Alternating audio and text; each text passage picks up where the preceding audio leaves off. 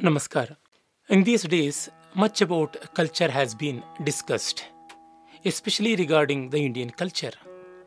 Before rejecting or accepting anything, we have to understand the basic words which are used in those particular contexts.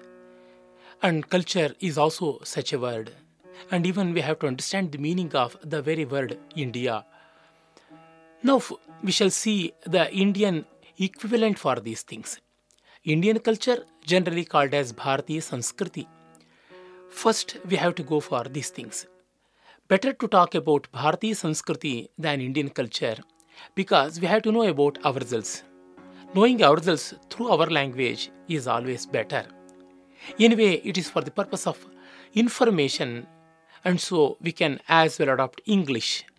However, the basic terminology and their context should always be taken from the originals. It is something like proper names. I am Ganesh, and somebody is Suresh, and some other person is Pad- Padmaja. Like that it goes. We cannot translate the names into other languages. Ganesha cannot be called as Lord of Groups. Suresha cannot be called as Lord of Gods. Likewise, Indian culture should be taken in the context of Bharatiya Sanskriti. Bharatiya has come from the word Bharata. Bharata is India, but the meaning has a special connotation. Bharata is the son of Dushyanta and Shakuntala, after whose name the whole country is revered. Bharata literally means one who bears. And our country is known for sustenance, to bear and to feed. The very meaning of dharma is that. Dharanat dharma ityahuhu, dharmo dharayati prajaha. So says the great epic Mahabharata. Means, Bharata, the word, has its root in dharma. Dharma is not religion, it's the global ethic. It's the cosmic compromise. It's for the betterment of one and all, irrespective of caste, creed, and society. It surpasses the barriers of gender, social, economic, political, and other orders. In that sense, I think, and our saints too thought so, and even our rishis, they proclaimed that Bharata is equivalent of Dharma. Means it is sustenance. It's a global compromise and a cosmic ethic. In that sense, Bharatiya means something connected with Bharata. And Bharata is also connected with Bharata. Bharatasya idam Bharatam, Bharatasya idam Bharatiyam. Bharata means the people who belong to Bharata, the community which belongs to Bharata. That is how the meaning is expounded. We have another way of interpreting also. That is Bhayam Rataha Bharataha. Bha means light and delight. Like Prabha, we have Prakrishta Bha, Prabha. Means people who are interested in light, they are called Bharatas. The country which is interested in light is called Bharata. Means our country, our nation, and our people since time immemorial are interested in light. Light is the symbolism of awareness. Light is nothing but bliss enlightened, bliss of enchantment. In that sense, our country naturally represents love for knowledge, love for wisdom, and passion for anything sublime. In that sense, Bharata should be understood. It is just sheer love for knowledge. Mere love for knowledge itself can rescue us because hunger for knowledge is a product of sincere love and sincere passion. This is how we have to understand the word Bharata and Bharata. Then comes the word Sanskriti. Sanskriti literally means Samyak Kritihi Sanskritihi. Well done. Anything well done is culture. Anything done is nature. That is Prakriti. Prakrishta Kritihi, Samyak Kritihi. These are the etymologies of these two words. And Sanskrit is such a beautiful language, such a powerful language too. Every word has beautiful connotations, having multi layered meanings, resounding to great heights.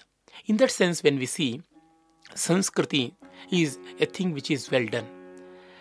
But in this context, in the context of culture, this word is not used in our traditional texts. We have some other word called sanskara. Both mean the same. but the shades of meanings they differ slightly. Sanskara is refinement at the individual level. Sanskriti is refinement at the social level, at the national level. Our texts and our tradition emphasized more on the refinement of the individual than on the refinement of the society.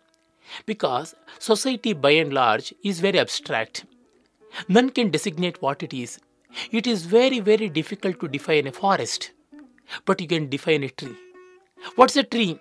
You can comprehend, you can feel and understand, and as well explain. But it is very difficult to say what's a forest. How many trees you need to make a forest? How many animals, how many birds you need to make a forest? It's a very difficult and debatable issue. But what's a tree? What's a bird? And what's an animal? It's rather easier to explain. And so, individual accountability is far more concrete and far more attainable. It's a tangible end. In that sense, we are having emphasis on samskara. And that's why individual is given importance with respect to his duties.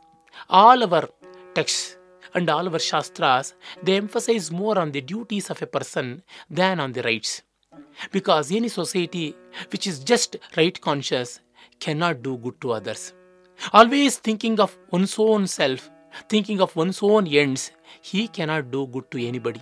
In that sense, we see if one is honest, one is duty bound, one is committed to what he has to do and what he has to dispose of, then none need crave for their rights. If all the teachers do their duties well, no student need shout for good teaching, good lessons. If all the parents take care of their children well, no child has to cry for its rights. So everybody are committed to duties naturally means a good society, a flourishing society. In this sense, Bharatiya Sanskriti, Indian culture, is duty bound and it is more accountable than any other society. In the West, generally, it is the society that is more important than the individual. Because whether it is religion or custom or whatever, it's all society oriented, it is all system oriented. But here, ಉದ್ಧರೇದ್ ಆತ್ಮನಾತ್ಮಾನಂ ನಾತ್ಮಾನಂ ಅವಸಾದಯೇತ್ ಆತ್ಮೈವ ha. So says Bhagavan says Krishna in Bhagavad Gita. One is accountable to one's own self this self correction and self sustainability and self respect and commitment for duty for the upliftment of one and all is the hallmark of Indian culture